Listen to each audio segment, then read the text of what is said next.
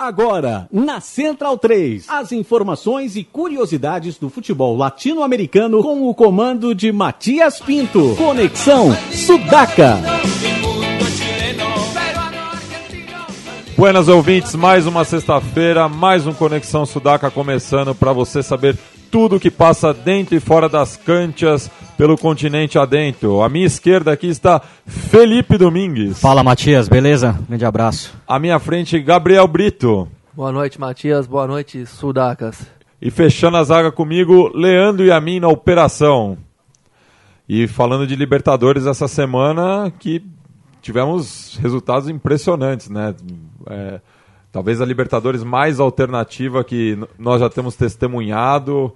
É, diversas surpresas nessa semifinal, nenhum campeão, algo que não acontecia desde o ano de 1992. Diz aí, Felipe. É, então eu fui até pesquisar, né? Dei uma olhada no, no Google para ver se tinha em algum ano alguma semifinal tão underground, né?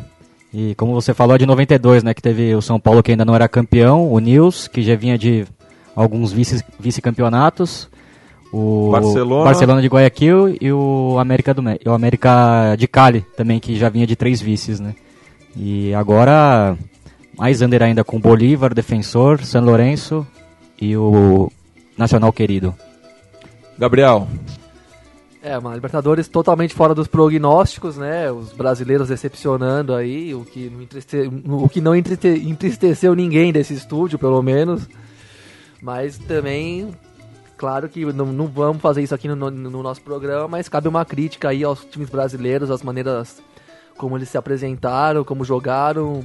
O próprio Cruzeiro, atual campeão, sempre foi irregular, não conseguiu jogar bem contra o São Lourenço nenhuma vez e São Lourenço mesmo com um time mais limitado e tal, derrubou três brasileiros em sequência e não tomou nenhum gol deles no gasômetro, que é toda uma questão a se prestar atenção, né? O time brasileiro continua mesmo sendo supostamente superior, continuam travando em certos momentos de jogos difíceis fora de casa.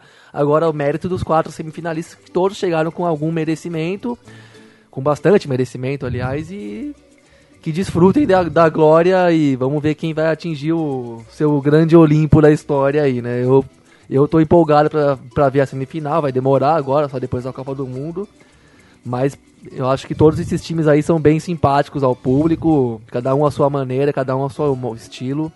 Vão ser semifinais bem emocionantes pelo fato de ninguém ali ter sido campeão. Isso vai dar um ingrediente e tanto para essas semifinais e final. É, o torcedor neutro vai ficar bastante em dúvida, né? E daí eu acho que vai ser mais uma questão de qual estilo de jogo agrada mais, qual história melhor vai ser contada posteriormente, porque... Qual seria o melhor filme, tipo é, isso. Você tem o, o defensor aí, é, vindo da base, né? Tanto o Nicolas Oliveira, que é uma revelação, ele, o Fleur Ken, revelações dos anos 90, mesclando essa experiência adquirida ali no, no Parque Rodó com a molecada que chegou agora. Pena que o De Arrascaeta não vai jogar as semifinais, porque já está acertado com o Galatasaray. É então... um absurdo do regulamento, né? É. É o calendário mal resolvido em, em, escala continental, né? Você tem um torneio que se quebra no meio da, no, no, quando, quando, no meio da nossa temporada, que é o fim de temporada europeu, a janela mais feroz que todo mundo já conhece há décadas, a janela de transferências, digo, e você tá fazendo toda hora uma Libertadores que é quebrada no meio e volta depois na semifinal e final. Tem que ah, acontecer o ridículo é isso. é que... É a Comebol, né? É o trabalho da Comebol que Alguns, times... Mal sabemos quem manda lá agora que o Leó está licenciado, o Eugênio Figueiredo está ah, respondendo é mais. Parda ainda. É, mas é, sim, é um, o Grondona também, como é, teve o episódio essa semana. O Del Nero certamente também está com seus pauzinhos sendo bem mexidos ali, mas é tudo muito lamentável em termos de administração. A gente desfruta dentro do campo, curte o que tem de bom no futebol sul-americano, dentro e fora do da cancha, na, na, na, arquibancada, na torcida, no folclore, mas fora de campo tem isso, né? Tem essas mazelas ainda muito gritantes, num time que raramente chega onde chegou, vai chegar sem o, vai jogar sem o camisa 10 na hora do momento mais especial possível, né? E... Não, e sem contar que o São Lourenço já, o Tinelli já tá mexendo os pauzinhos para fazer contratações aí pro, pro, pra semifinal, que eu acho outro absurdo, né? Também acho É, isso, né? a- Abre essa, essa possibilidade nas semifinais, né? A gente viu uma notícia aí Bizarra do Bolívar bizarra com do o Bolívar David com, Beckham. com né? Beckham, já que o principal in- investidor do, do, do clube boliviano, o empresário Marcelo Clauri, ele tem uma amizade de longa data com... É sócio, com, né, do Beckham. Sim, com- com, com um jogador inglês. Tem uma empresa em Miami de telefonia e o, o Beckham é um dos acionistas e até acontece, tem uma história bem legal, não me engano, no impedimento, né? Tem um texto explicando toda a história e parece que o Beckham já foi até o Hernando Siles ver jogo do Bolívar. Sim, já, esse boato não é, não é inédito, não. Eu acho que é a segunda vez que eu escuto falar do Beckham poder aparecer ali no altiplano, bater uma bolinha E- e até umas na- faltas com a, com no ar rarefeito que faria sucesso. E até na final do último apertura, o Pablo Escobar, depois do jogo, com a, com a vitória do Strongest no, no, no título nacional, eh, declarou que o Strongest era uma equipe humilde que jogava eh, com evos, né? De, diferente do Bolívar, que está ainda nessa, nessas especulações fora da realidade do futebol boliviano. Mas que mesmo assim eu acho que o, o Bolívar está representando muito também, né? Voltando aquele um pouco aquele papo das histórias que, que vão ser contadas depois dessa Libertadores de 2014. O Bolívar está representando muito essa retomada do, do futebol boliviano, né? Pela primeira vez conseguiu, depois de muito tempo, conseguiu classificar dois times para o mata-mata. O Bolívar conseguiu alcançar uma semifinal novamente. Está com um, um caminho é, em aberto aí para chegar à sua primeira final. É, define em casa, né, contra o São Lourenço. define em casa na altitude e, e, não- e a gente tem batido aqui na tecla que o Bolívar garantiu as classificações fora de casa, né? É, tanto quanto o Leão quanto o, o É, desde quanto que o Oscar. Gota assumiu, não, não perdeu mais, né? E o, e o. Oscar Gota que tem um papel muito importante no futebol contemporâneo na Bolívia por ter conseguido a classificação em 94, né? É, e tem uma forte influência dos espanhóis, né? O time Sim. conta com três espanhóis, dois titulares, né? O Capdevila, que é o ala pela esquerda, e o Rami Callejon, É. irmão do Callejon que joga no Napoli, No Napoli. e que vem jogando muito bem. Ele e o Arce, né? Novamente fizeram uma grande É, partida. o Arce ontem. decisivo. A voz do além pode fazer uma pergunta? Claro, Leandro. É, excetuando o time argentino, São Lourenço, vocês podem af afirmam ou negam que os outros três times vão contar com a torcida de todo um país? É correto dizer isso? Do Defensor, do Nacional Querido Ah, e do defensor, Bolívar? o defensor ontem levou 20 mil pessoas ao, ao centenário. Acho É, que A gente tinha conversado com o Juan Riet, ele falou que isso já tinha acontecido outras vezes, mas não chega, acho que, ser de todo o país, já que o defensor tem rivalidades é, localizadas, com Danúbio, com Wanderers, então talvez não seja todo o país e, e eu acho que também torcedores de Nacional e Penharol nem todos estejam muito ligados depois do papelão que eles fizeram. Mas eu acho que o Nacional Querido e o Daniel Cassol escreveu um texto muito bacana sobre isso. Nacional Querido É querido é, é querido, não, não é à toa, levou É, também muita gente pro Defensores del Chaco, apesar de ser do mesmo bairro do, do Cerro Portenho, né? mas bairro é o clássico conhecido como a boa vizinhança. Então, mesmo com o seu Portenho ali delimitado no, no, no bairro Obreiro, não tem uma rivalidade tão grande. Então, eu, eu acho que o, o Nacional, e até por representar o país, né, as cores do país, você pode ter visto, e também teve um, uma presença maciça de paraguaios, não, não necessariamente torcedores do Nacional, mas paraguaios, tanto no jogo né, contra o Vélez Sarsfield e do Arsenal de Sarandi, é, na grande Buenos Aires, né? Sim, por aí já deu pra sentir uma adesão mesmo Uma de adesão. gente que quer ir lá dar uma força pros caras, né? E o Bolívar, até o, o, o- o Evo Morales, né, presidente do país, que é torcedor dos, do San José, está declarando torcida, muita gente. Eu acho que os torcedores do Strongest talvez nem tanto, mas no fundo é meio aquela coisa da, da, da Bolívia tá tentando chegar pela primeira vez a uma final.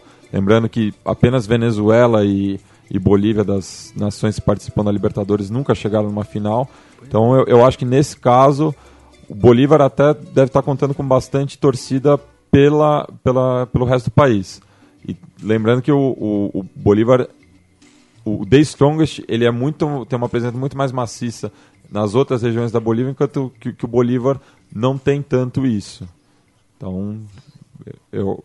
Tá respondida a sua pergunta? Não sei. Ah, e o São Lourenço, Tá eu acho respondido, tá que, respondido. tirando o Huracan, obviamente o Vélez, que tem uma rivalidade muito forte, alguns jogadores, alguns torcedores do, do Boca e do River podem até Acho mais difícil. Acho mais difícil, mas alguns menos fanáticos podem até apoiar o São Lourenço. Talvez Apo- o- é, o- apoiar mesmo não precisa, porque o São Lourenço é uma grande de uma torcida, É. mas tipo, acho que não tem essa rejeição toda também de que, que teria haveria em outro, entre outros rivais. Não vão torcer a favor, mas é aquela coisa, né? Tipo, deixa os caras serem felizes se chegar, se for esse o momento. Mais ou Ah, menos eu- como o Galo ano passado, talvez. É, um pouco le- lembra isso, sim.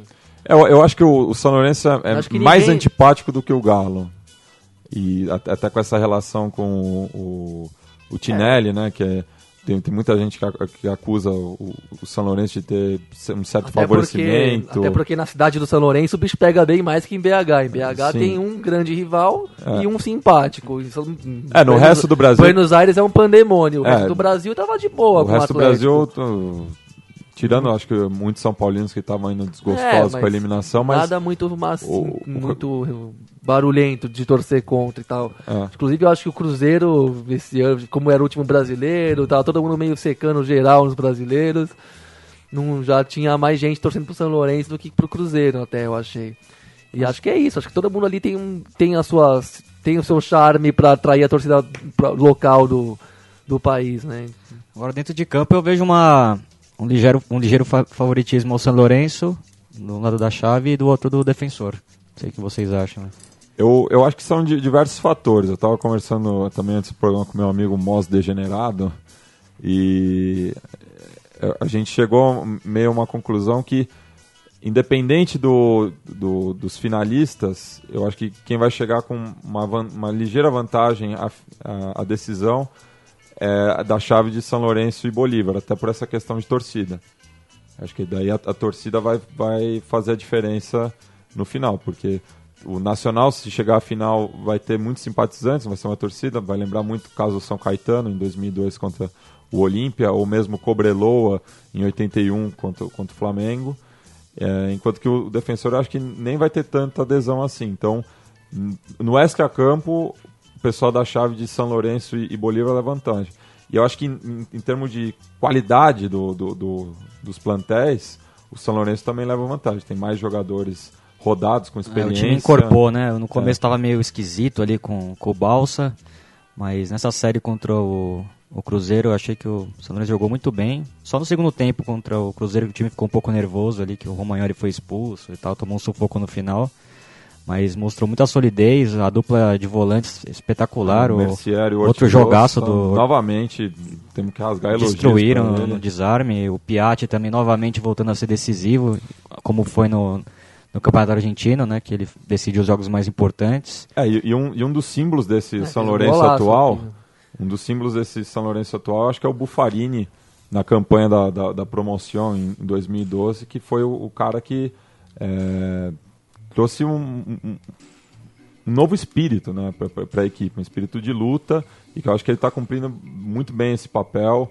É, é É, um ele que, jogador meia muito de importante ele que é um elenco. meia de origem, né? É. Que foi deslocado para lateral pelo Pise e não saiu mais. E é até uma deficiência do futebol argentino, né? É, os laterais, eu sempre achei é, nas últimas décadas que os laterais argentinos são bem fracos e esse São Lourenço tem dois bons laterais no apoio, né? O Mas pela esquerda também é, é um cara que joga bem, tem boa técnica e faz uma boa, um bom dueto com o Piatti ali, pelo aquele setor. Do outro lado também o Vijalba encaixou muito bem ali com o Buffarini, né? Jogaram muito bem contra o Cruzeiro os dois jogos. E agora o, também o, Correia também fez uma grande Libertadores até aqui. o- ele joga como segundo atacante ali junto com o Mauro Matos. Eu acho que o São Lourenço dos quatro é o, é o time que tem, ali olhando dentro de campo, que tem um certo favoritismo, né? Já o defensor eu acho também um time muito inteligente taticamente, muito compacto, grande trabalho do Curuchet. O time joga em 4-4-2, duas linhas bem próximas. E, e tem também jogadores no banco muito interessantes, né? O Luna, que fez, Um partidaço em fez um Medellín. partidaço em Medellín. E o Nico Oliveira, sensacional, acho que é o grande jogador desses playoffs aí, sempre entrando ali aos 15 minutos do segundo tempo e Decidindo. decidindo os decidiu contra o confronto na- nas oitavas e aí nas quartas os dois jogos espetacular a participação dele. E curioso também ó, o caso do, do Paton Balsa, né, que é a, a última chance que o São Lourenço teve de chegar numa semifinais, barrou na, na LDU, Caiu nos pênaltis. caiu nos pênaltis Depois de uma classificação monstruosa contra, contra o River. no famoso 8 de maio, que com dois a menos o, o, o São Lourenço conseguiu é, ganhar do River no, no, no Empatar, Monumental. tava 2x0. Empatar, E é. buscou o empate. E o grande vilão daquele, daquele confronto foi o Orion, né? Que era o goleiro do São Lourenço e tomou um piruzaço no novo gasômetro que acabou custando a classificação, né, pro São Lourenço. Que tinha um time até melhor do que o atual, né? Tinha um- grandes jogadores ali, o Andrés D'Alessandro, o Berrécio, Gata Fernandes. a Gata Fernandes, o Christian Ledesma, que é hoje volante do River Plate, que tá prestes a ser campeão novamente com o Ramon Dias. E Orion. era o próprio Ramon também no, no comando técnico. Sim. E foi também quando o Tinelli abriu a carteira pela primeira vez. Que era né? o ano do centenário do São Lourenço, havia todo esse sonho de ser campeão e o, o Tinelli entrou pesado. No... Eu lembro que até no título de 2007 ele deu um carro para cada jogador. No título de 2007, né? Que tinha até o Pocholavese naquele, naquela Sim, equipe Naquela ocasião. que acabou sendo vendido pro, pro Napoli, né? E dentro de campo essa semana, Felipe, falando um pouco mais do- dos confrontos de quarta final, já que a gente já estava almejando essas semis, mas falando do que aconteceu nessa semana, começando pelo confronto em Sarandi, o você Ah, poderia dizer? Foi um jogo horroroso. É, acho que o confronto mais fraco mesmo. Duas equipes que jogam muito com bola longa. O Arsenal é, insistiu muito em cruzamento na área, procurando o Milton Caralho e o, e o Julio Furti. O Milton, né, pro, pra Fox. Agora a Milton. Fox pode ficar tranquila, o Não Arsenal, ter mais esse o Arsenal tá eliminado. Ah, eu fico a dica aí, o Milton Caralho pra algum time brasileiro contratar. E falando em Imagina a torcida falando de boca cheia aqui Nossa, no e Brasil. ba- dois gols já é ídolo total. O Já Milton que- Caralho é um dos melhores jogadores desse time, Ah. né? do Arsenal, né? O, centroavante rompedor, assim, né? Agora eu gostaria de falar da Comebol, né? Outra é, um capítulo lamentável que mostra muito como funciona, como funcionam as coisas ali no ali em Luque, né? No Paraguai, ali ao Luque, lado né? de Assunção. 60 Que- de Assunção. O volante o Ivan Marconi foi expulso no primeiro jogo. Na calada da noite o Arsenal entrou com recurso e ele pôde jogar o segundo jogo, né? E lembrando os ouvintes que o Arsenal é o time da família Grondona, né? Que já O- diz todo muita coisa. Todo poderoso do futebol argentino. Então, Agora uma, uma questão. O, de- o defensor jogou no centenário contra o Nacional, o Nacional de Medellín porque quis ou porque não deixaram jogar no Parque Rodó? Porque o estádio deles é similaríssimo ao do Libertar e, do, e do Arsenal, que são Te- times que têm as costas mais quentes e sempre jogam ali até semifinais se chegarem. Te- teve essa polêmica, né? Que pa- parecia que o, o defensor poderia jogar no, no Luiz Franzini, mas eu acho que é, liberaram, mas eu acho que daí ele preferiu mesmo a renda, Uma renda, né? a, a- a renda e, e talvez até o é, acho que mesmo a renda porque o gramado era, era pior para a É. proposta de jogo do, do defensor, né? Já que Sim. queria segurar o- os 2 a 0 buscar algum contra-ataque, como, É, como como acabou, aconteceu, né? acabou acontecendo.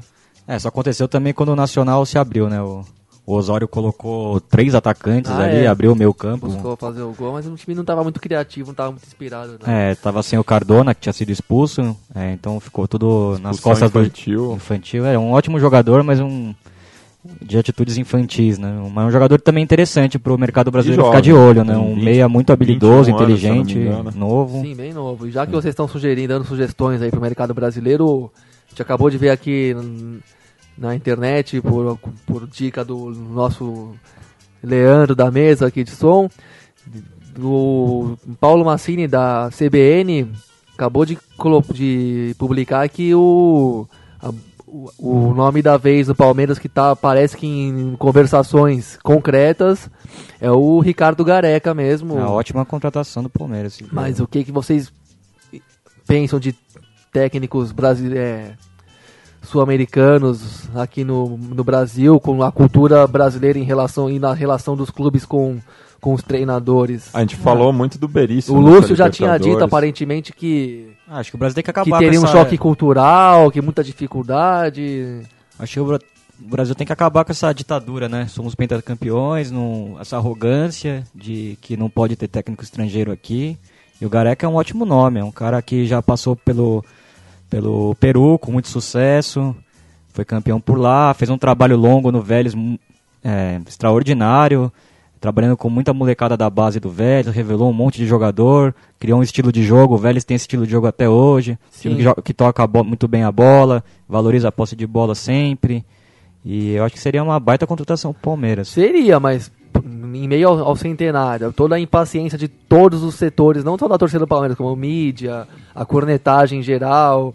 A, o Brasil não sai dessa loucura também de de demitir toda hora, trocar todo mundo, sabe? A troco, às vezes a troco de nada. Eu, eu, não sei, às vezes pode ser uma casca de banana, porque mas o cara, ele é bom, é mas é o que você falou, ele ficou quatro anos no Vélez. Você, você imagina, tem, o, o Tite é campeão do mundo no Corinthians, e no, no, Corinthians e no terceiro ano dizem que a relação tá muito desgastada e tem que trocar. É, acho que o caminho é do Palmeiras é pegar o Gareca e deixar ele é. trabalhar a base é. do Palmeiras, porque ele é um, um, cara que gosta de revelar jogador. Outra coisa que ninguém nunca conseguiu fazer, trabalhar a base no Palmeiras. O que né? o Vélez fez de dinheiro por causa do Gareca, o que ele revelou de, bom joga de bons jogadores jogadores. É, mas aí que tá. O choque cultural que o Lúcio alega realmente existe, só que é pior pro Brasil, né? Que não.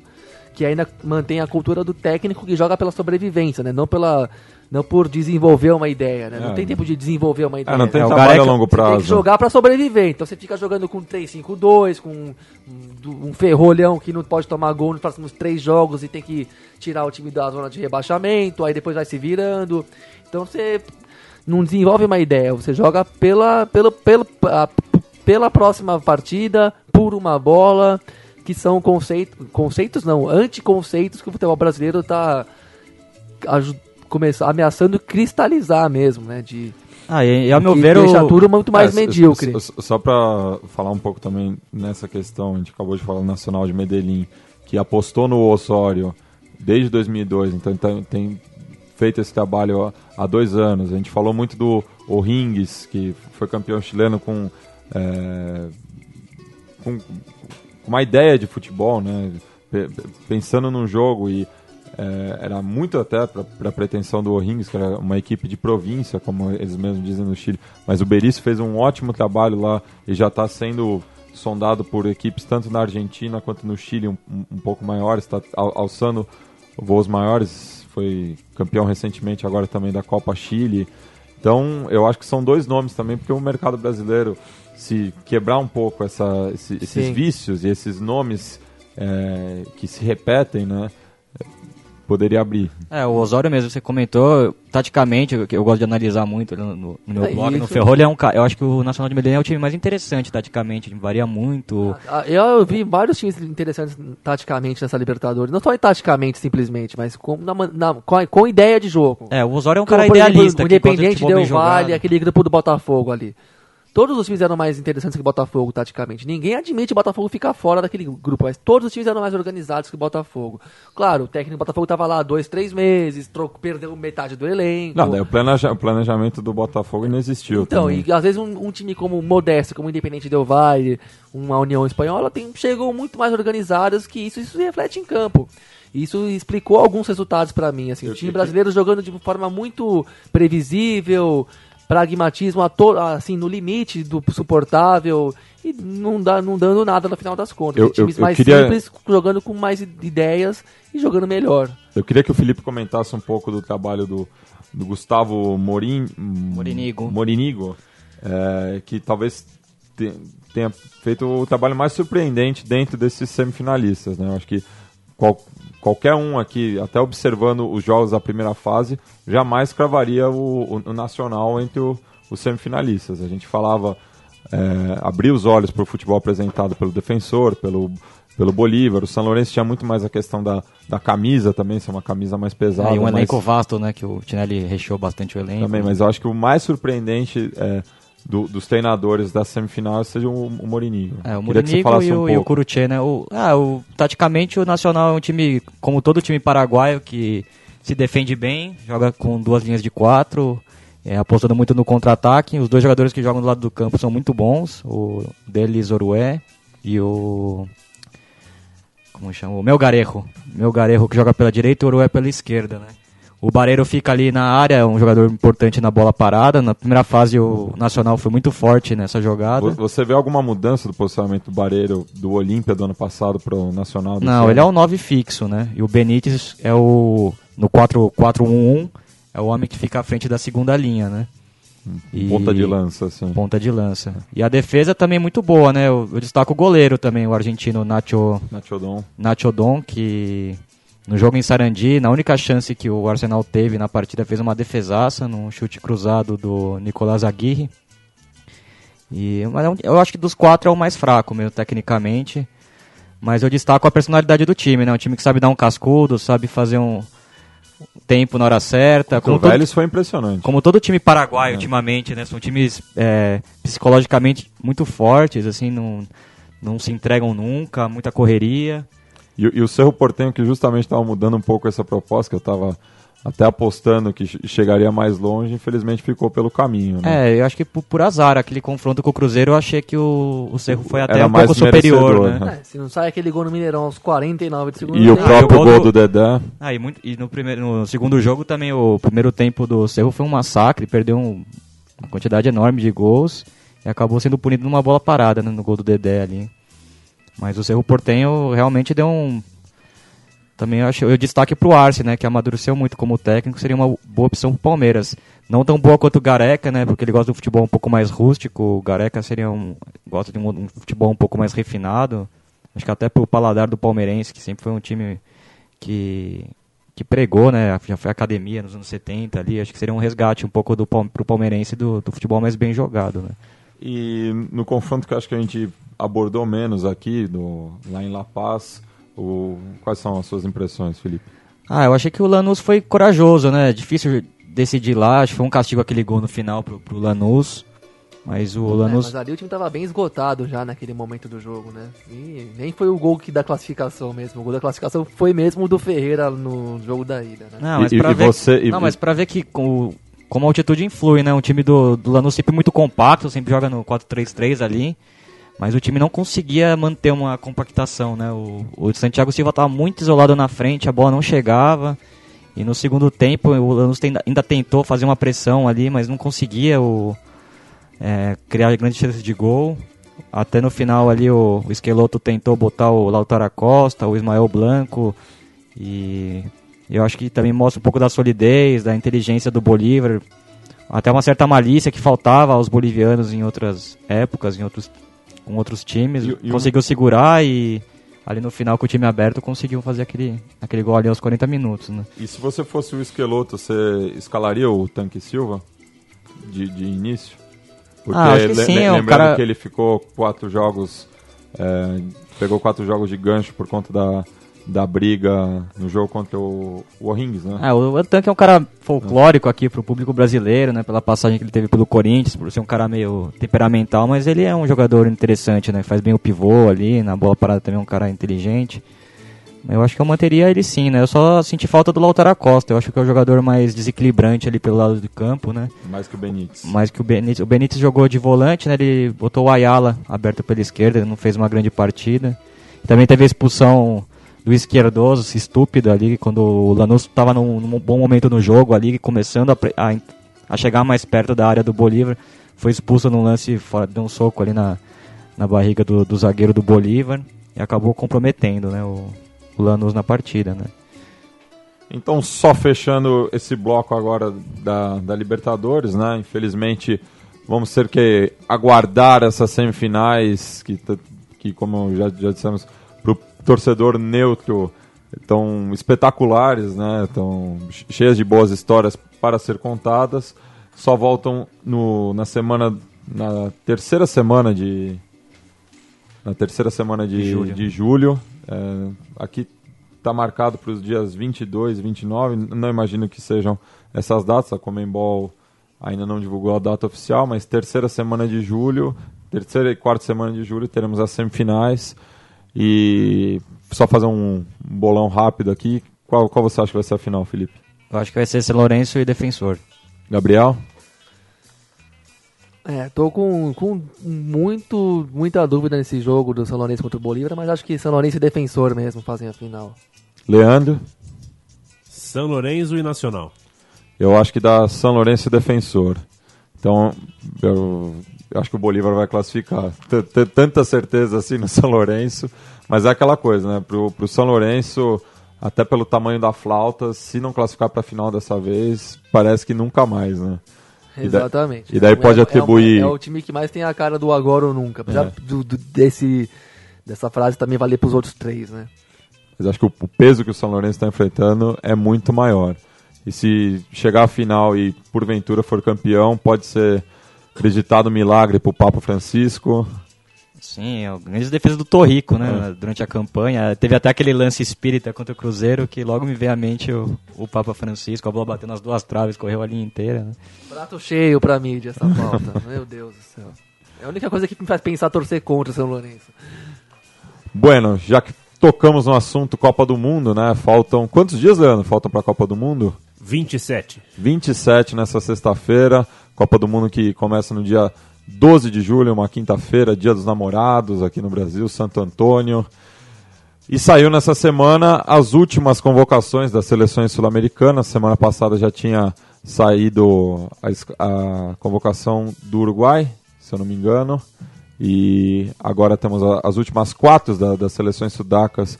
Claro, a gente não vai abordar aqui a convocação do Brasil, mas vamos falar das cinco seleções sudacas que estarão em terras brasileiras. Começando pelo Equador.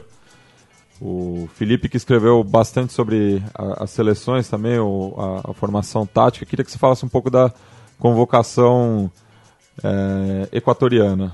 O que o Rueda nos apresentou aí, dos seus 30 nomes. É, acho que não tem grande surpresa, né? Como nenhuma lista das seleções sul-americanas, né? O, o Equador joga com, com a- duas linhas de quatro e, e dois, dois centroavantes, né? E o goleiro é o, o Domingues, né? Da LDU, é o titular. Bom goleiro. Bom goleiro. O lateral direito é o Juan Carlos Paredes, do Barcelona de Guayaquil. A zaga ele tinha uma dúvida, né? É, que o, o Eraço vem, não vem jogando no, no Flamengo, né? Quando vem é. Tem falhado bastante, né? Então é, é capaz que a zaga seja a Chilier e Guagua, dois jogadores do Emelec que tem entrosamento. Na lateral esquerda também tem uma dúvida, né? O veterano Walter Ayovi, do, do Pachuca. É, tá entre ele e o, e o Bagui, que também é do Emelec. Aí os volantes é o segundo Castillo e o Cristiano Noboa. E aberto pelos lados é o, o Jefferson Monteiro do Manchester United. É, não, o Antônio Valência do Manchester United e o Jefferson Monteiro do que joga no Morelia, né? Aí tinha a dúvida ali de quem ia ser o enlace, o companheiro do Felipe Caicedo no ataque. Parece que o Ener Valência realmente vai ser o titular. Vem um grande momento do futebol mexicano. Aliás, anotou ontem o gol de empate do Pachuca na primeira final contra o León. E acho que são, é, é, são esses os 11 titulares, né? É, e acho que é um time que do, desses, de- dos seis sul-americanos é o que menos gera expectativa, né? Tem um grupo que é até acessível, dá pra se classificar até, mas. Um grupo muito equilibrado, né? E nenhum bicho papão que Nenhum vai chegar favorito, apavorando né? assim. A, França é favorita. É o grupo da França, É, não é? França, Suíça e Honduras. Honduras, é. A França, teoricamente, tem mais responsabilidade, mas como não mostrou muita coisa nos últimos tempos. Mas a Suíça também tem um time, Tem um um trabalho bom do time. Eu acho que, vai, eu muito acho forte. que os dois europeus vão subjugar os dois latinos aí, infelizmente, Pergunta. mas Diga. não, dá, não dá pra crer muito no Equador. Vocês acreditam que toda a questão envolvendo o Chucho Benítez é, vai ser uma mola propulsora, vai ser um combustível para essa seleção? Ou na verdade ela chega baqueada? Ah, acho que ela chega um pouco baqueada, né? No final das eliminatórias sofreu bastante. A sorte do, do Equador é que conseguiu fazer os resultados em casa, né? Na, alti- na altitude ali no estádio Atahualpa de, de Quito, né? É, só empatou com a Argentina. Mas Foram encontrou nesse garoto, Sete vitórias e um empate. encontrou nesse garoto Ener, é, Ener Valência, né? É um bom substituto, né? Ele tem feito uma boa dupla com o Felipe Caicedo nos últimos amistosos, né? E, e também tem o, o Neymar equatoriano, que é muito bom jogador. Jackson, o. Que, que tava no. Fidel chama? Fidel Martínez. Fidel Martínez, que Que jogou tava no- no, Tijuana, no Deportivo Tijuana, Quito. E- Mas eu acho que o Equador é isso mesmo, é um time que aposta muito pelos lados do campo, né? O, com, o, com o Antônio Valência e o Jefferson Monteiro também, que é outro bom jogador, que fez um, uma, fez um jogou muito bem nos últimos jogos da- das eliminatórias, né? Foi o cara que levou o time nas costas ali na- no final da campanha. E os equatorianos que estão tão empolgados com a Copa do Mundo, não estão tão ansiosos com a Copa do Mundo, que o campeonato já parou nesse final de semana. Tivemos a, última rodada antes da, da, da pausa, né? pro- e com um clássico, né? O Emelec acabou vencendo o Barcelona de Guayaquil, mais, mais um bom trabalho do, do Quinteiros, né? Do Gustavo Quinteiros. E está a seis pontos na, do, do vice-líder, que é o Independiente del Valle, que também surpreendeu nessa Libertadores, mas que tudo indica o Emelec vai estar novamente na, na Libertadores de 2015. É, com a base da seleção, né? Como eu disse, um trabalho bem, bem consistente do, do treinador argentino. E a seleção tricolor, que ainda tem mais três amistosos de, de preparação antes da, da Copa do Mundo, com três adversários de peso. Né? No dia 17 de maio, enfrenta, conhecido como amanhã, enfrenta a Holanda. No dia 31, vai ao, ao México, enfrentar a seleção local. E no dia 4 de junho, aqui tá que jogaria de local contra a Inglaterra. A Inglaterra acho que já querendo se habituar a grandes temperaturas no, no norte da, América do Sul, para finalmente estrear contra a Suíça no dia 15. Esse jogo que está marcado para. É no Maracanã esse jogo. Não, no Estádio Nacional de Brasília. No dia 15. É quando joga com a França no Maracanã. Então depois pega. Começa com Suíça em Brasília. Vem Honduras em Curitiba, na Arena da Baixada. E fecha com a França no Maracanã. Passando do Equador, vamos para o Chile, onde o técnico Jorge Sampaoli também divulgou 30 nomes na seleção. E ele que também está confiando muito nos seus parceiros de Universidade de Chile é, para fechar o, o, o, processo começado nas eliminatórias depois que ele substituiu o Borg, que por, pelo seu lado confiou demais nos companheiros de Colo-Colo, mas foi deixado de lado. É, acho que ele conseguiu fazer muito bem a mescla da era Bielsa com aquele timaço que ele montou na, na Laú, né? Acho que também não tem grande novidade assim no, na convocação do, do Chile. O goleiro deve ser o Cláudio Bravo, né, o titular. Se não me engano, o, o Johnny Herrera e o Tosselli, né, completam a lista de goleiros. O, tem o Garcês também, do Garcês do Rings. O Garcês que foi eleito melhor jogador, melhor goleiro da Sul-Americana de 2012, tendo jogado apenas alguns minutos. Mas acho que o Bravo, né, da, da Real Sociedade deve ser o titular. Titular. Aí na zaga, o Gary Medel, indiscutível, né, acho que é o melhor zagueiro, mesmo mesmo sendo rebaixado, sendo rebaixado com o Cardiff na, na Premier League. O Marco Gonzalez também fica uma dúvida, porque jogou pouco a temporada, ficou no banco do Flamengo, acabou fechando com o Everton, né? Com a União Espanhola? Sim. Com a União Espanhola e... Saiu Mas... aqui na, na, na, na, relação como União Espanhola. É, fica essa dúvida na titularidade se vai jogar ele ou Francisco Silva, né? Do Osasuna. É. Que no último amistoso ele fez esse papel de hora de primeiro volante, hora de líbero. E na esquerda o Bessajur? Na esquerda, é, na zaga pela esquerda acho que é o, o Gonçalo Rara, né? Ele disputa a vaga com o Pepe Rojas da Laú, né? Que, na, na minha opinião, é, tá é, muito aquém. Muito aquém, né? Aí pela ala esquerda tem a dúvida do Eugenio Mena, né? Do Santos, que vem de lesão. No último amistoso jogou o Bocejura ali, improvisado como uma ala pela esquerda. Na direita, indiscutível, o Isla, né? Que fez uma mesma temporada na Juventus. A dupla de volantes eh, tem esse problema do, do Arturo Vidal, que a gente falou semana passada que se machucou. Mas o, o São Paulo achou boas opções ali com o Aranguiz, que vem jogando muito bem no Inter. O é, Marcelo o, Dias O Aranguiz que era um segundo volante, mas no Inter ele está jogando Mais bastante adiantado. avançado. Tem inclusive feito é, O Williams tem ficado de primeiro volante, liberado ele. Mas eu acho que ele pode até fazer essa posição de terceiro homem no meio de campo, e, mas daí na criação quem seria o criador da, da é, É difícil, né, contar com o Valdívia, é a né? incógnita do time, né? O Valdívia, se levasse a vida a sério, seria, jogaria fácil aí. E o Mate Fernandes também não vem de uma temporada muito Fernandes, boa. É, mas ele foi titular na última já, né? Não tá num grande momento, é reserva lá, talvez já esteja na descendente mesmo da carreira. É, quem vem jogando muito bem é aquele garoto, Felipe Gutierrez, né? Que tá no, na Liga Holandesa, no Trash, se não, se não me engano. Que tem jogado bem nos últimos amistosos, né? É, sim, mas é o time que tem a vantagem. A grande perda foi o Vidal mesmo, sem dúvida. Um dos principais desfalques da Copa do Mundo inteira. E, mas pelo menos tem a vantagem de ser um time muito dinâmico taticamente, cheio de alternativa, de ideias diferentes. Joga de maneiras que fogem do previsível e inclusive sufocam os adversários, alguns mesmo quando é um time superior. Então é um time que pelo menos tende a encontrar soluções. Não sei qual, porque eu não estou na cabeça do São Paulo, mas e a meu ver é um time solução deve ter. É um time menos é, kamikaze do que do Bielsa, né? O, o São Paulo sabe que tem uma defesa limitada. Esse jogo contra a Alemanha ele já fez um, um esquema mais conservador ali, um 4-4-2. E eu acho que esse é o grande trunfo do São Paulo em relação ao Bielsa, né? Eu acho que o, o Chile vai tentar ser menos vulnerável na defesa, né, que é o grande defeito do futebol chileno já desde sempre, né? E o, os índios do Colo-Colo reclamaram muito a ausência do Felipe Flores, que fez uma bela temporada. Mas, mas o Fuenzalida foi e o Esteban Paredes também. Também, mas sentiram a ausência do, do, do Felipe Flores. E que, não sei, tem alguns nomes também que eu, eu acho que estão jogando muito mais com o que já fizeram do que não tem feito. Matias Fernandes, acho que é um caso, né? Que banco da, da Fiorentina. Sim. Praticamente não, não aconteceu no futebol europeu. Inclusive saiu um boato essa semana que ele estaria sendo sondado pelo Grêmio. Então poderia voltar aqui para a América do Sul.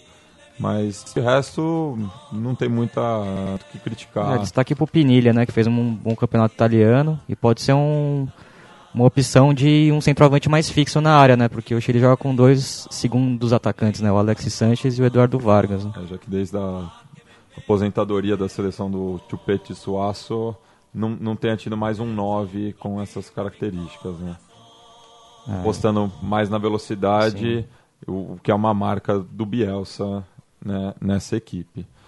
Passando do Bom, Chile. E antes de, oh, só para acabar o destaque final do Chile, quarta-feira, os presidentes Olhanta Humala do Peru e a Michelle Bachelet do Chile firmaram de vez o acordo marítimo que delimita a nova fronteira pesqueira e marítima de, entre ambos os países, aumento que começou depois do Peru ter ganhado um processo em Haia em janeiro, que reivindicava um, um pouco mais dessa da um pouco da um pouco mais de limites para a sua pesca, que é praticamente um dos principais meios de sobrevivência econômica do, do país. Que né? foi pauta do primeiro foi Conexão pauta, Sudaca. Não, lembro, não lembrava que era o primeirão, é. mas eu lembro que já discutiu, chegou a discutir isso aqui, elogiando o acordo, feito em tom pacífico, de lado a lado. Foi na, na escola da Marinha de Guerra Peruana que a Bachelet assinou o acordo e dando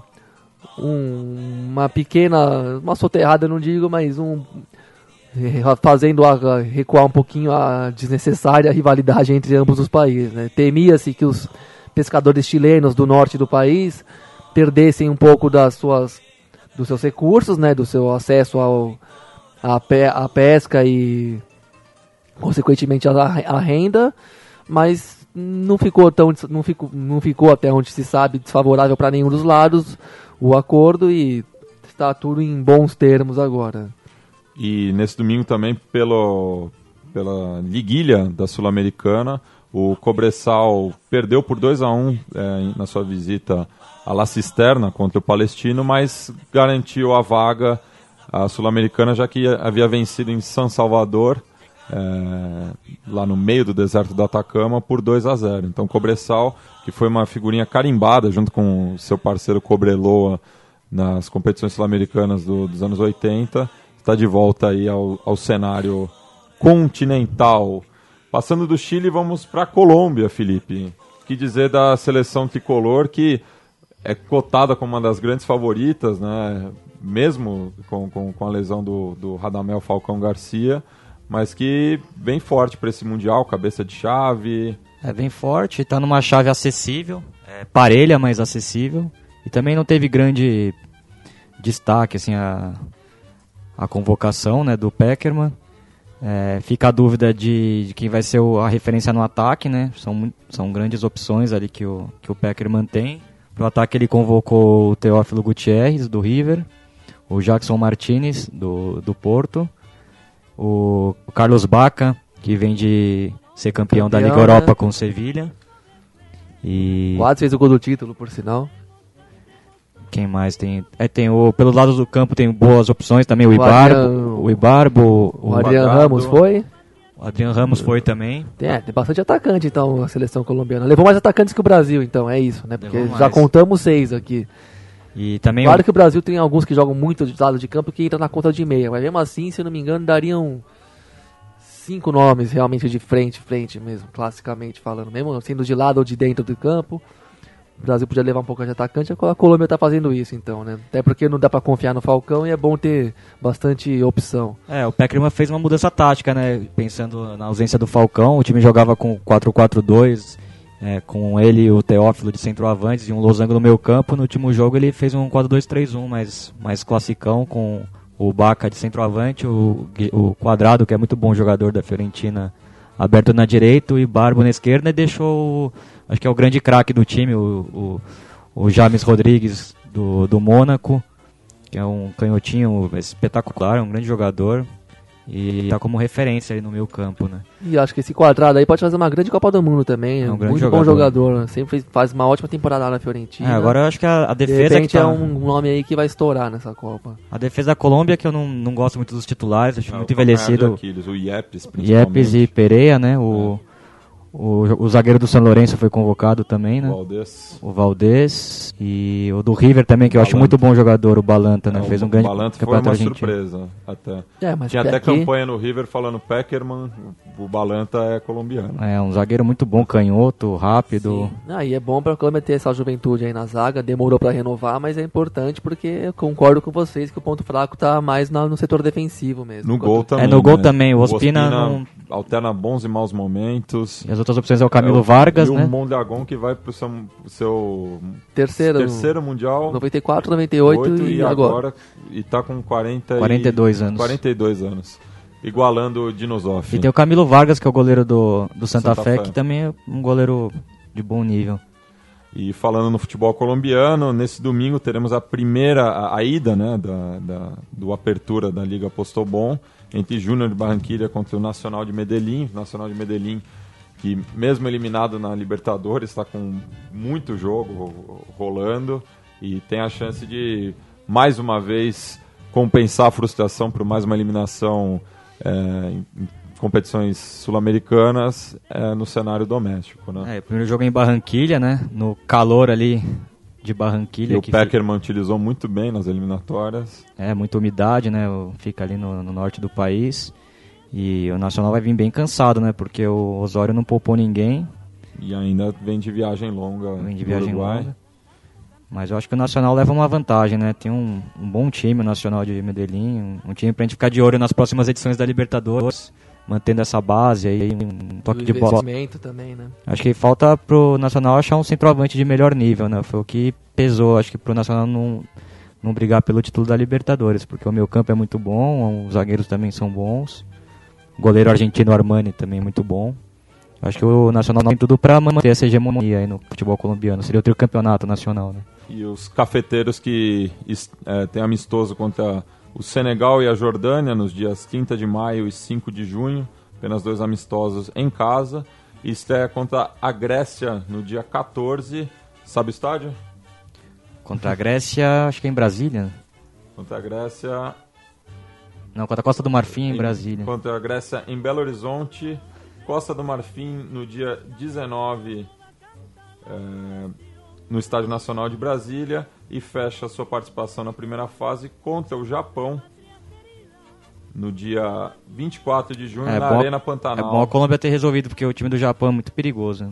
Os amistosos que eu vi tem ah, eu não gostei do time do Japão nos amistosos, não. Acho que a Colômbia vai passar em cima dos, deles e vai levar uma vaga nesse grupo aí. Se fizer tudo direitinho, classifica até tranquilamente. E o caro ouvinte deve estar se perguntando qual é a agenda da seleção que eu acabei passando batido. O Chile tem um amistoso no dia 29 de maio contra o Egito. Depois pega na sequência a Irlanda do Norte no dia, 14, no dia 4 de, de, de junho.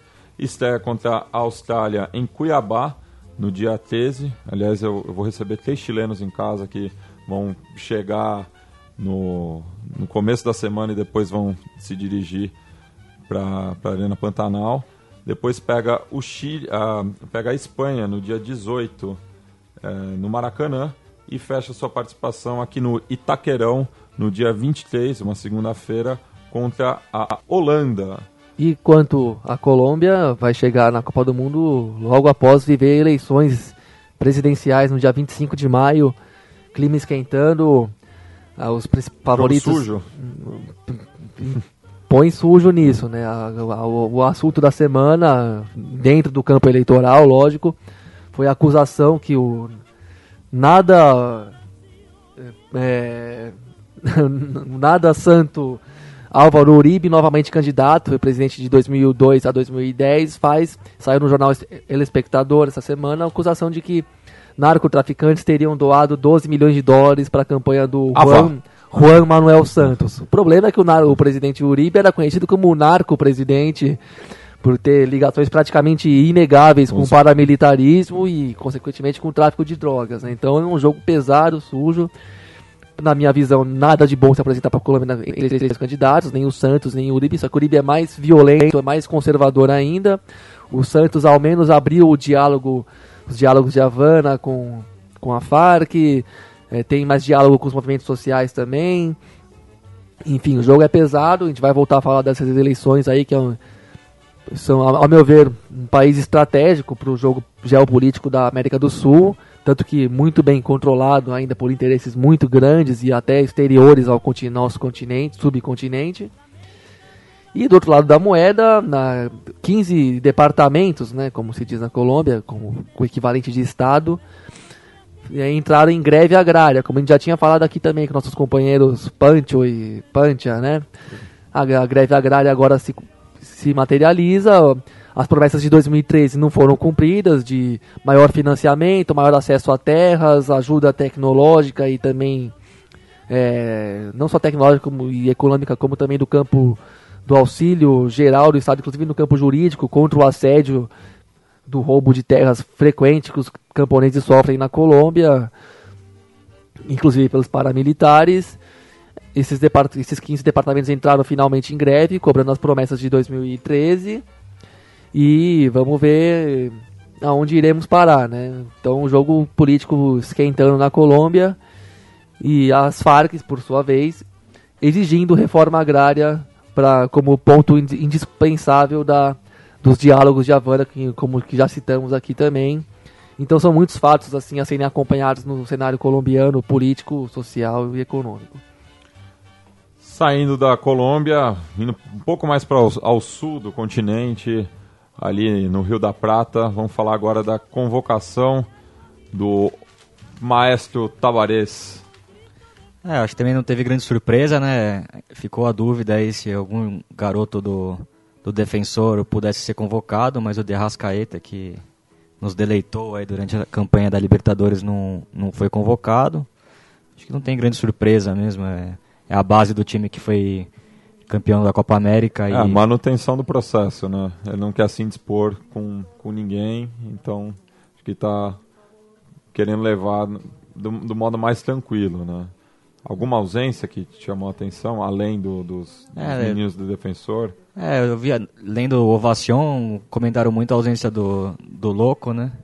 Do Louco Abreu, mas acho que o Louco Abreu tá numa fase já decadente da carreira. Não, já, já já- não dá, já não tava dando nem, mais, nem na né? Copa América justificava a convocação E dele. convenhamos também que tá muito bem servida de centroavante a, a seleção É, uruguaia. o né? ataque não é o problema. Não é? Tem o, também o Abel, que é muito bom jogador.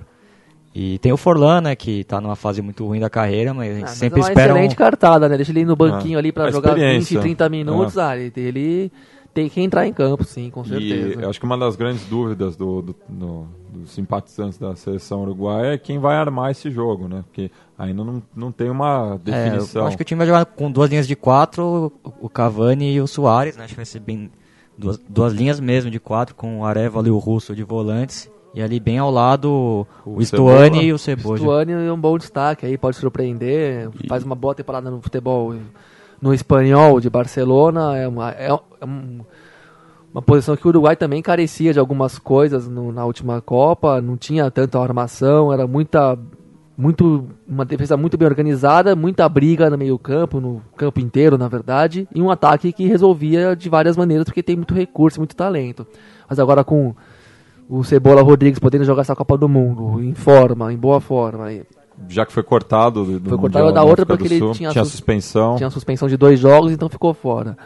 Aí ele e esse Stuani, que é um ótimo valor, já vinha, já terminou como titular das eliminatórias, o Uruguai ganha um fôlego extra aí na sua criatividade, para além do auge da carreira do Cavani e do Soares, que é o grande trunfo, né? E o Tavares foi um pouco mais modesto do que os seus colegas sul-americanos, chamou 25 jogadores, o que você vai cortar dois, e chamou mais três para ajudar, mostrando o clima de camaradagem que impera na Celeste, né? Desses 25, Felipe, quais, quais você acha que tem mais chance de, ser- de serem cortados? Eu acho que o Eguren, do Palmeiras, tem Que chance. até foi surpreendente, né, a convocação dele. Nem mesmo ele é, ainda acreditava. É, acho que o Tavares tem três opções ali para cabeça de área, né? O Arevalo, o Gargano e o Russo Pérez. E o Eguren seria a quarta opção, né?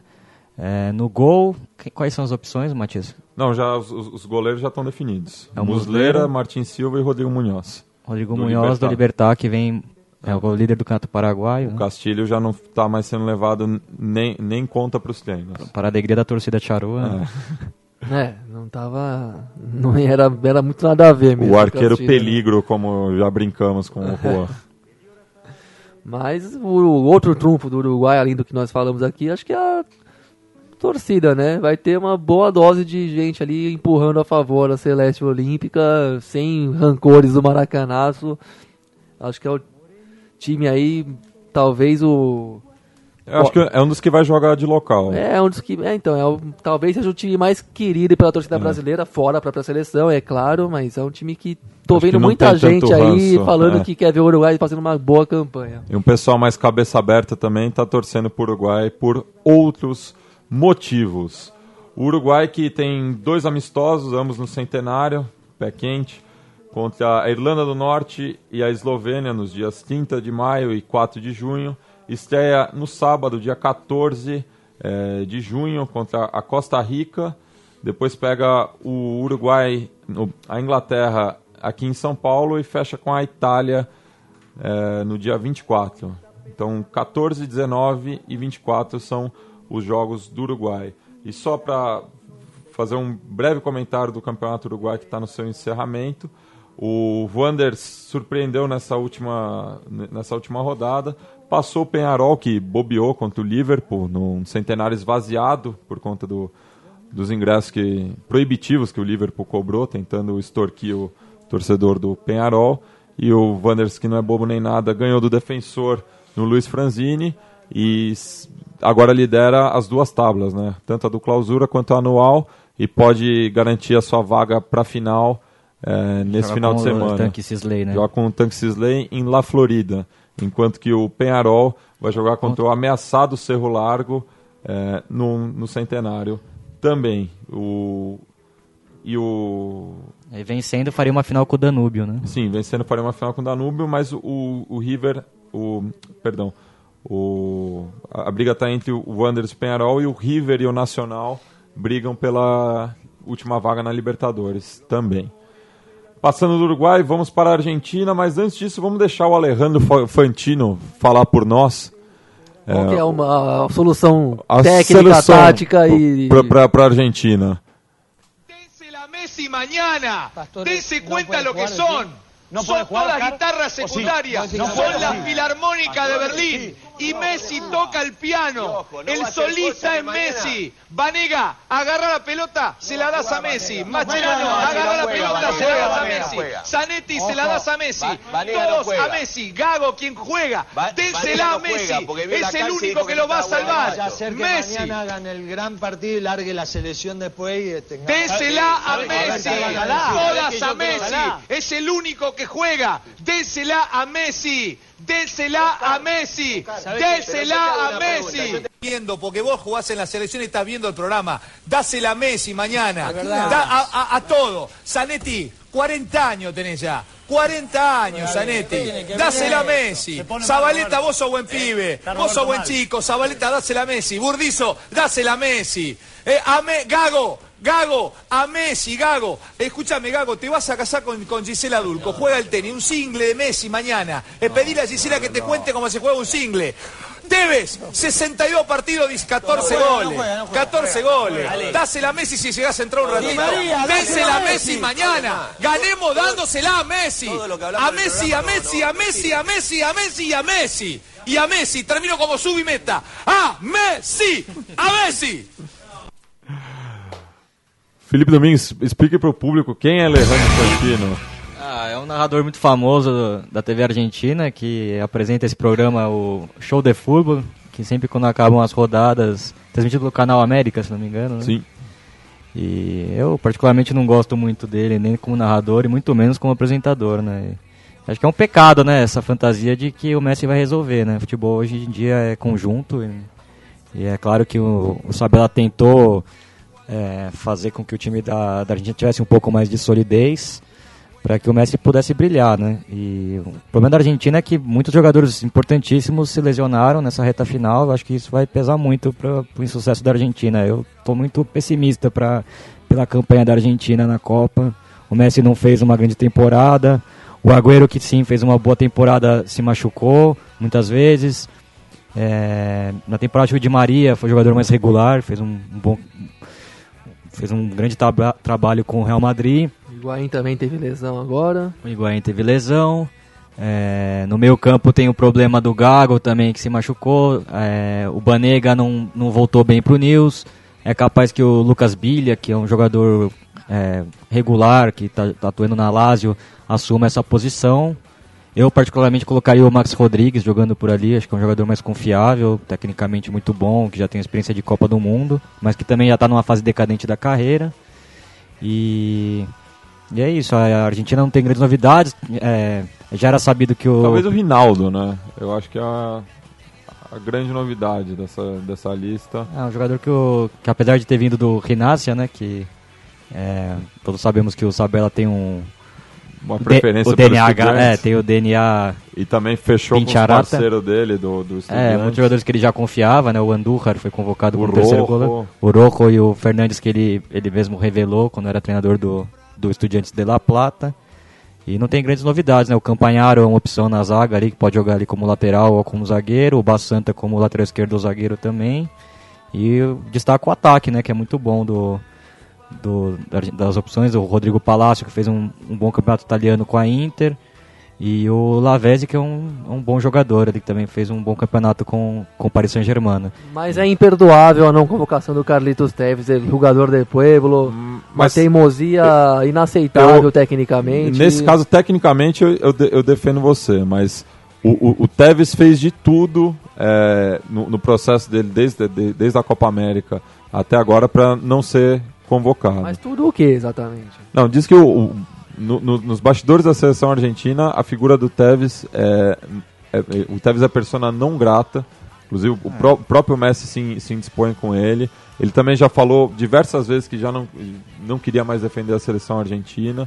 Então, acho que também tem um, um lobby muito grande de, de setores da, da, imprensa argentina que estão interessados na figura do Tevez, porque é uma figura polêmica, falta um pouco disso para essa seleção argentina. É uma seleção muito boazinha, assim, vamos dizer. Não, fa falta um pouco dessa malícia que o Tevez representa tão bem. Então eu acho que, tecnicamente, eu concordo com você. O, o, o Tevez faria diferença, mas o futebol não é só técnica, depende de outros fatores que talvez a presença do Tevez é, desagregaria um pouco é, o, o time o caso do Sami Nasri na seleção francesa também, que foi uma convocação que todo mundo Sim. tomou um susto quando viu ali e ele fora, né? E foi a, a alegação do Deschamps, é, do Deschamps não, mas que rola na mídia francesa, é isso mesmo, que tá mal de grupo, fez cara feia contra a Ucrânia naquele mata-mata dramático, aí o time classificou sem ele, e o Deschamps mandou ele passear e ver o jogo, ver a Copa do Mundo de alguma praia de algum Tahiti da vida aí. Ah, mas tecnicamente acho que perde muito a Argentina, porque o Tevez fez uma grande temporada com a Juventus ali, foi o fator determinante ali para a conquista tranquila da Juventus no, no, de novo, né, no, no Cautio. É, e, e, só duas notinhas é, a mais do, do futebol argentino. No vídeo do Fantini, do Fantino vocês podem observar que ele cita o Zanetti, o Zanetti ao lado do Veron e do Heinz se aposentaram né, nesse final de semana, quer dizer, despediram-se dos seus torcedores, já que não vão jogar mais de, é, como locais. E o Riquelme pode ser o último jogo dele pelo Boca também, contra o Rinácia. No... Contra o Boca, eu acho que o, que o Riquelme talvez ainda ache algum lugar para jogar a sua bola, né? ainda não fala de uma aposentadoria definitiva, mas tanto o Heinz pelo News, o Zanetti pela Inter e o Verón pelo Estudiantes despediram-se dos seus torcedores, jogam agora é, os que jogam no Campeonato Argentino vão voltar a campo em condição de visitante, mas se aposentaram. É, e falando do Campeonato Argentino, que ainda tem o, o Estudiantes na briga, o Estudiantes do, do Verão na briga, Mas Felipe cravou aqui que o título é do River. Ah, eu acho que o River garantiu o título, a meu ver, com, com a vitória contra o, o Argentino Júnior. O Quilmes já conseguiu se salvar do rebaixamento. Um jogo dramático contra o Gimnasia. E no Monumental, acho que o River com a volta dos titulares, o Tófilo voltando, com o Ariel Rojas e o Balanta, o River deve garantir um título com tranquilidade, né? Fica o fato... 24ª volta, né? Volta olímpica do River, que é o maior campeão nacional do país, né? Isso. E fica, eu acho que o destaque para a luta pelo rebaixamento, que tá dramática. O Atlético Rafaela e o, e o Colón, o Colón que falamos tanto aqui, que brigava pelo título, estão empatados no promédio.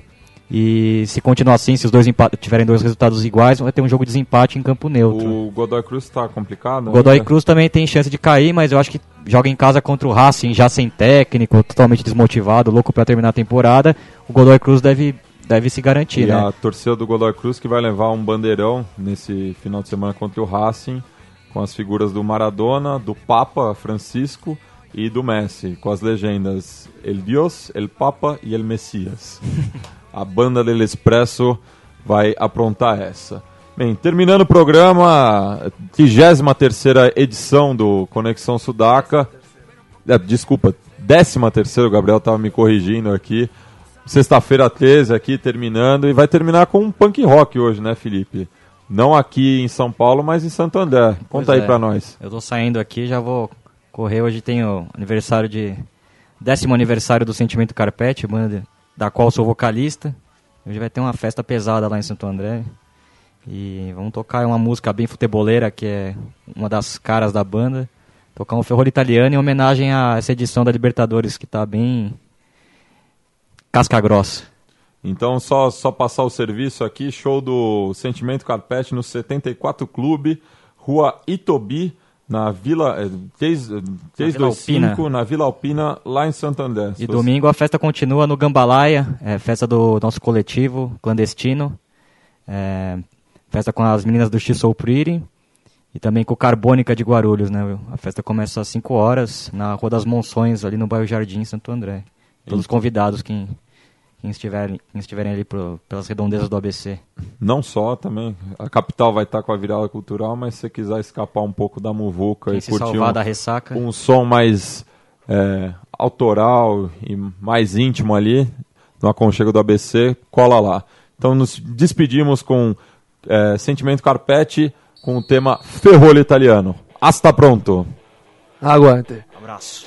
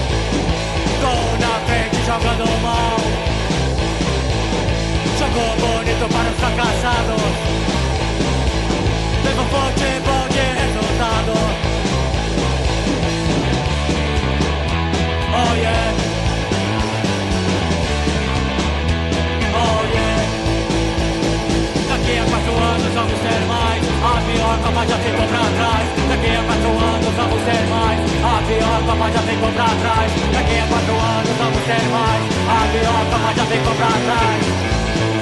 Zero a zero gol. Zero a zero gol. Zero a zero gol. Zero a zero gol.